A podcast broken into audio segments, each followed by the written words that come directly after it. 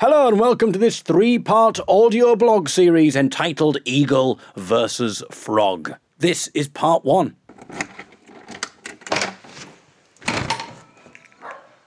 No, it's Eagle versus Frog, not Eagle versus Dog. I think the uh, sound effects department there got a little bit confused. Hello, everybody. Um, it's been a while since we took a walk together. In fact, the last time would have been December 2016. No, it's eagle versus frog, not eagle versus crow. Sorry, there's something going on with the sound effects team here. Oh, it's, oh, it's going to be eagle versus bus if we're not careful. there we are. Managed to get across that road. Sorry, I was too busy talking to you. Yes, your bloody fault.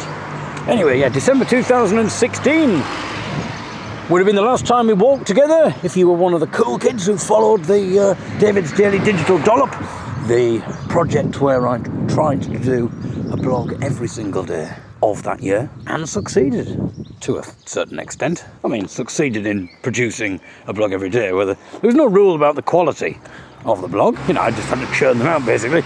But now that I am releasing blogs on a very irregular basis, obviously means that the quality can be guaranteed. It's going to be high quality because I don't have to do it every single day, you know, which is why we've already had the eagle versus dog and the eagle versus crow joke. You can't deliver that quality on a daily basis. I mean, no one can ask for that. And for fans of those walking dollops, you'll be pleased to hear that we are once more on the same route that I used to traverse all those years ago. So, yeah, we may meet some of the regular characters. For those people in 2016, we had some regular characters who would now and again chat to me on my walk including a slightly homophobic old farmer. I have seen him a few times. I should, I should be careful about saying that, really.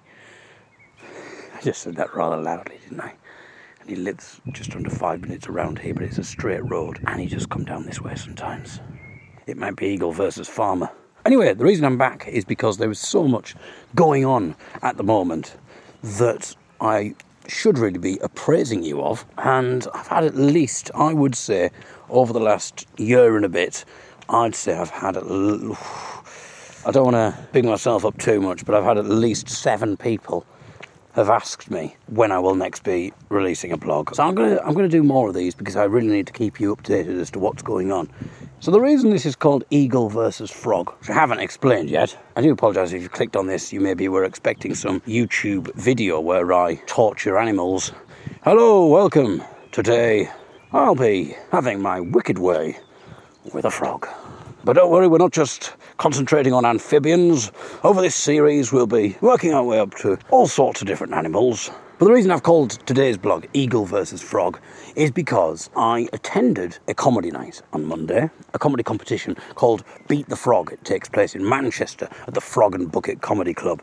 Now, this is the kind of comedy club that I have previously written and recorded about. But the last time I told you about one of these was February 2015 these comedy competitions are rather gladiatorial affairs. The first time I wrote about one of these was my first experience of one of these nights. And it was, I would say, probably my second or third.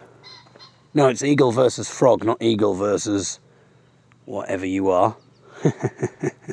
that bird there. Oh, no, it's eagle versus frog, not eagle versus cow.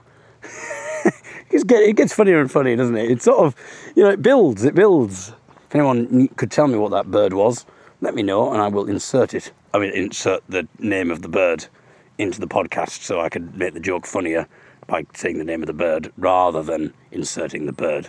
That's not what this is about. If you've tuned in thinking eagle versus frog, is this where David sticks a frog up his. No, it's, it's not. I, I've never done that with a frog. A toad? Yes. Not a frog. Yeah, it was a game called Toad in the Hole. It's not a frog.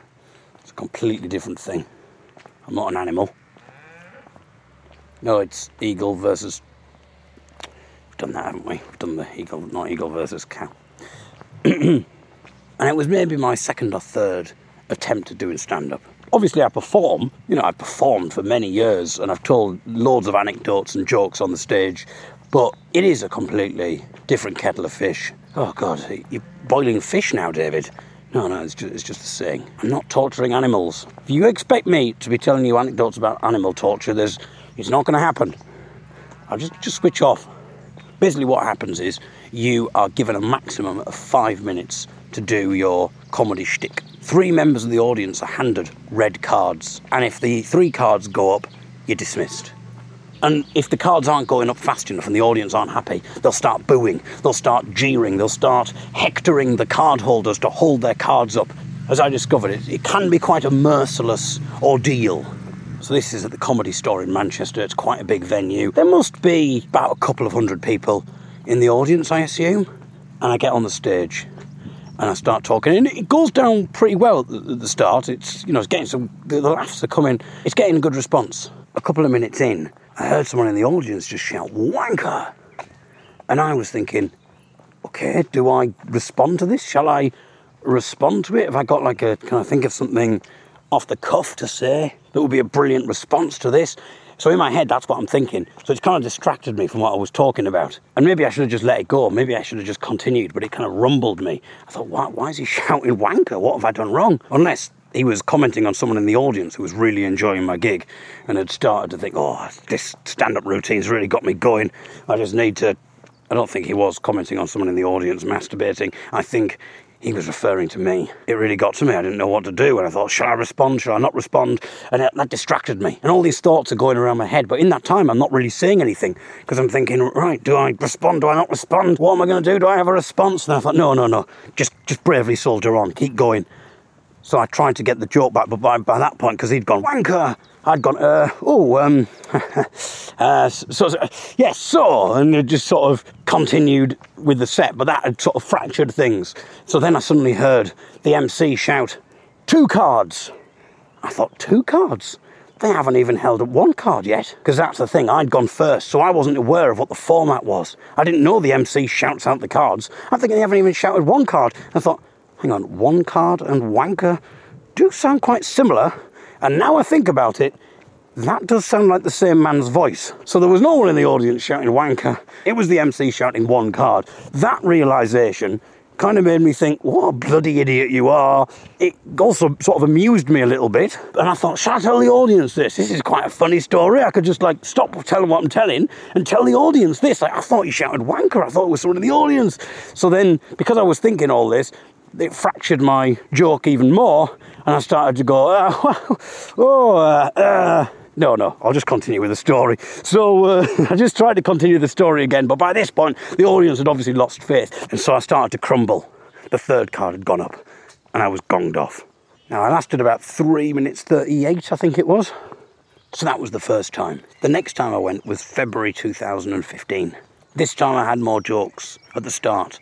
I put in more jokes, and the audience really seemed to be getting it. But then I attempted to tell the same story that I'd told before. And it went for about 20 seconds without a joke, and they just thought, he's just telling a story, we haven't got faith in him. And so the first card went up, and then the second card went up as I was trying to tell the story. And again, I was just like, this is fracturing the thing too much because the MC shouts it out one card, two cards.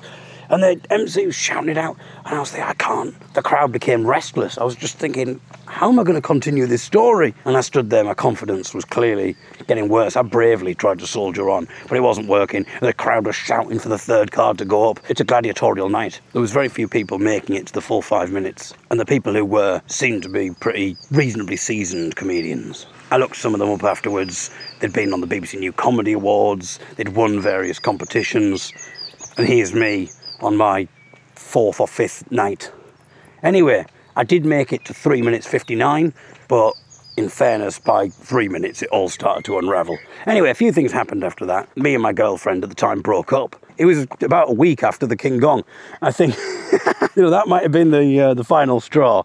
If he will embarrass me in public and uh, stand on stage, you know, I didn't really fancy going back to the King Gong night by myself. I thought I'll have to go without her. I thought it would kind of remind me of our relationship, and I thought I could end up just like crumbling on stage. I could like stand on stage and think, what have I achieved in the last couple of months? I'm essentially in exactly the same place, trying to deliver the same material with maybe a couple more jokes put in, while people are holding red cards up at me and shouting, get off. Which essentially I was doing a few months ago, but now I'm doing it as a single man so I thought it was too much to do. It just felt ridiculous. And that was it. I didn't do anything really in 2015. And in 2016, because I'd set myself this ridiculous challenge of doing a blog every single day, that kind of sidetracked me from doing any stand up really.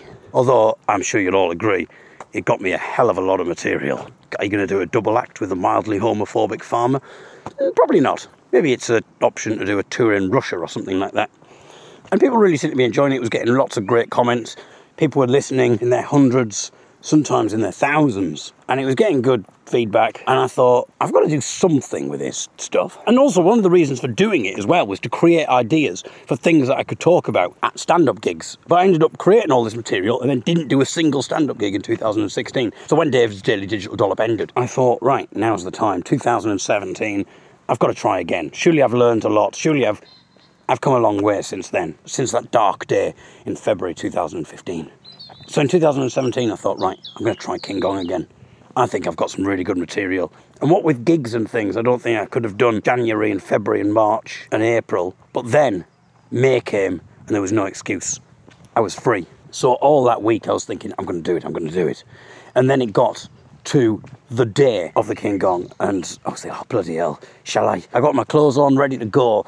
I gathered everything up to go out, and then something happened. I just I ended up making an excuse for not going. Like, oh, I don't feel. I feel a bit under the weather. It would be a bit silly to to go, so I, I bottled it. I decided not to do it. But I was so angry with myself. I thought I am aware that there's another comedy night called Beat the Frog on a Monday, and you have to sign up for it online in advance. And so I wouldn't be able to get out of it. I'd be on the list. It would be advertised as I'm on.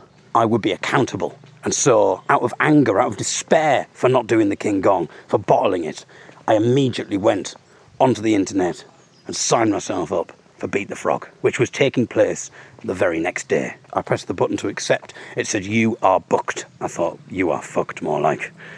My goodness what have you done? You know, obviously the, the brain starts, you know, this is one of the scariest things. This is one of the things that people say is like they put on their list of like the scariest things to do. And especially when you have to do it in a gladiatorial environment like King Gong or Beat the Frog, where people can just dismiss you if they don't like you. But I'm going to tell you what happened on that night in 2017. And that's where we will leave the story for now, but I'll be back tomorrow with part two of Eagle versus Frog. Until then, thank you for listening.